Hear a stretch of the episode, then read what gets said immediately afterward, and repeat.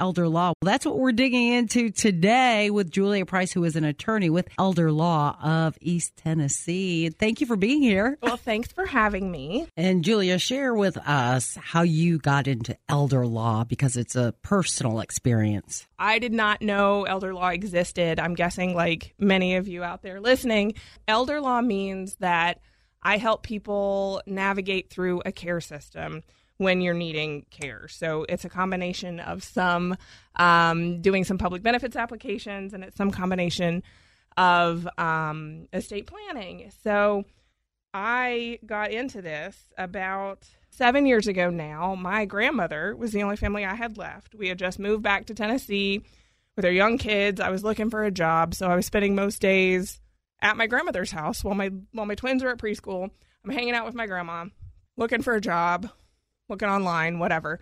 And one day I show up to my grandmother's house and their newspapers, there were three newspapers on the front door step, which is very unusual. Even though my grandmother was 89, reading the newspaper with her coffee, you know, that's a big routine for her. I open the door, all the lights are off, it's very confusing. Walk in the house, find her in her bedroom. She had had a fall over the weekend. I was only there during the week, so she had a fall over the weekend. I go in and I find her on the floor, freak out. So that leads to the whole we're in the hospital for a week. We go to rehab at a skilled nursing facility. And while we're there at the facility, people kept telling me all these things. Like all of her children had passed away. So it was me and my cousins trying to take care of my grandmother. And um, they're throwing all these words at us. They're like, well, if she needs long term care, have you thought about Medicaid? Have you thought about choices? Have you mm-hmm. thought about this? This is a power of attorney. What about a trust? And we're going, what are you talking about? Uh-huh. But thankfully for me, literally in my online scrolling while I'm sitting at the hospital trying to find a job, a job posting for Elder Law of East Tennessee pops up, and I start reading it, going, exactly what we need for my grandmother. we need somebody to tell us do we apply for Medicaid? How do we protect assets? Do we have a power of attorney that allows us to do this? How do we take care of her? Do we figure out does she stay at a nursing home? Does she live with one of us? Like, what do we do? And so, I mean, it ended up that yes, she lived with me and my family for a bunch of years, and, and that's what happened. But our personal experience led to me finding out that this was a whole field and that there are attorneys out there in a very unconventional way who can help you as you're literally sitting in the hospital room going, oh my God, what do we do? Are we going to a nursing home? Are we have care at home? Are we mm-hmm. are we set up? And so it was a very unique way to fall into this kind of law and find out that it even existed. That was, like I said, about eight years ago now, but she lived to a very healthy and happy 94. We did well. And you got the guidance you needed. We did. Well, mm-hmm. yes, she wouldn't let me use any of my own work, even though I'm an elder law attorney, but I was the baby and the granddaughter, so you know, don't listen to me, but do you wait until there's an emergency like that? So you shouldn't because the more time I have prior mm-hmm. to a crisis, the more options you have.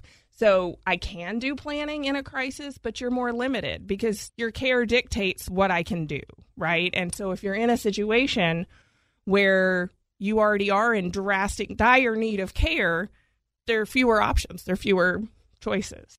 So, at what point would we need an elder law attorney? I did planning for my in laws in their early 70s. That's not to say that's the perfect time for everybody because only you know your family history. You know what diseases might happen or if you have a long history of cancer or things like that. But a good time to start thinking about planning is when you're more settled, when you're in the home that you want to be in for the rest of your life, when you are thinking about retirement or you are a few years into retirement. That's certainly a good time because Medicaid itself, the program that tends to pay for long term care for most of us, does have a five year look back period. So you have to, if you want to plan ahead, I need a solid, healthy five years. Five years of of doing well so that you don't need assistance. And what are some of the other things that people may, I guess, the services that are out there that you would be assisting them with? So we can help. Actually, yes, we do have um, several certified Medicare counselors, so they can help with Medicare. They can help with choosing the right supplement for you or your prescription drug plan, so your Part D plan. We have elder care coordinators on staff. So at our law firm, we employ a licensed clinical social worker. We have a gerontologist who is also a geriatric care manager, and we have an RN. So we really focus on care driving everything that we do making sure that people get the care they need is essential because it's important to pass on wealth or have your money for yourself, but care really has to be the driving factor. Parents can be very stubborn. Grandparents, parents, they don't want to listen to us. I went through this when my mom had fallen and broken her hip, and even just to get her, Mom, go walk with the walker up and down the hallway. I'll do it later. I'll do it later. It's a, it's a tough call. Probably hard to bring someone in too. Oh, absolutely. And that is a real problem for a lot of people. So it can be helpful to have an elder law attorney to help in that circumstance because, particularly, one, we have care coordinators, like I said, and that's their job. They can be like, hey, you have to do this to get better if you want to go home. And it's sometimes it's easier to hear things from someone that's not your child. Mm-hmm. So it's important to have people on your team that can help serve in that role. Also, powers of attorney are a really helpful and useful tool where you can't override your parent, but you certainly can help them make decisions and you can help say, like, look, we really need these caregivers and you can hire the caregivers on the on their behalf and we'll see how that things go.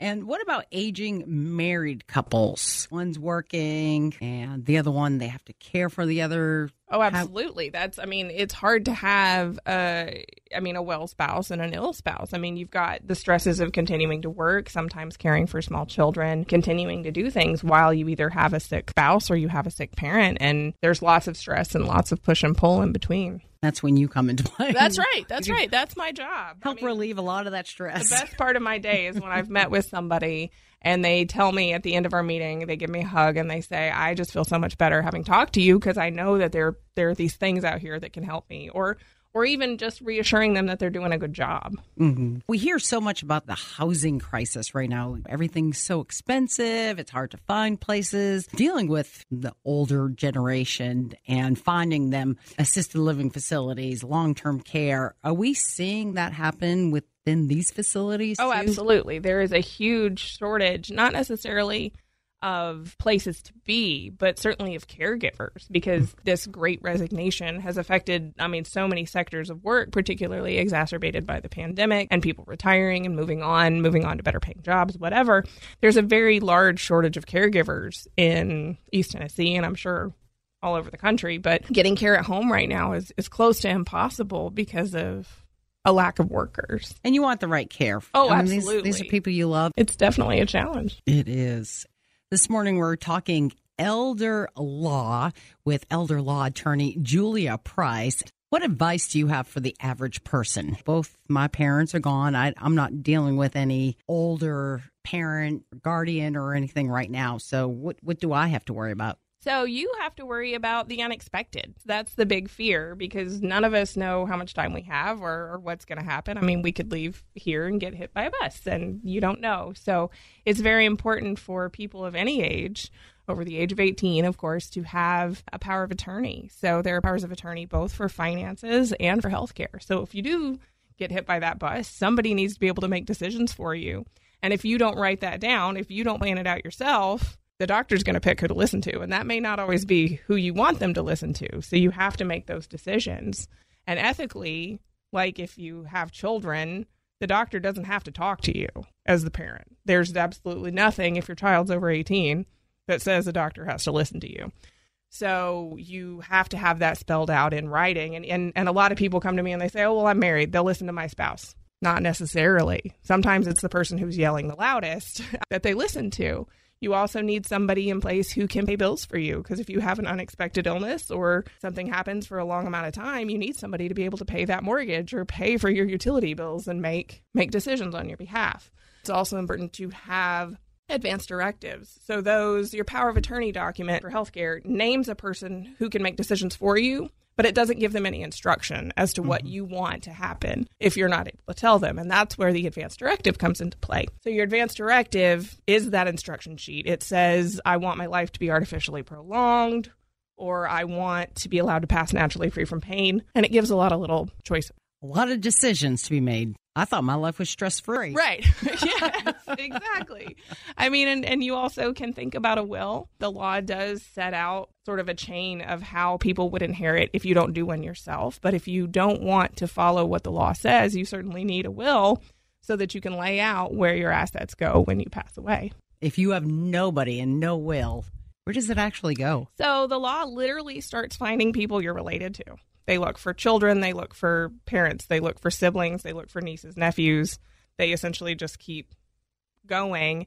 You know, how hard they look is a different question, but then it oftentimes just goes into abeyance and it can go to the state. But if you wanted to go to someone special, get your documents in order. Can't just have your list on a piece of paper filed away with all your important stuff. So if it's a will, yes, I hesitate to say this, but yes, handwritten wills are valid in the state of Tennessee. Not mm-hmm. like a computer generated one where you've printed it offline and then you just fill in the blanks. Mm-hmm. That's not considered a handwritten will because you're just filling in the blanks. Oh, so that doesn't count. No. Handwritten means handwritten.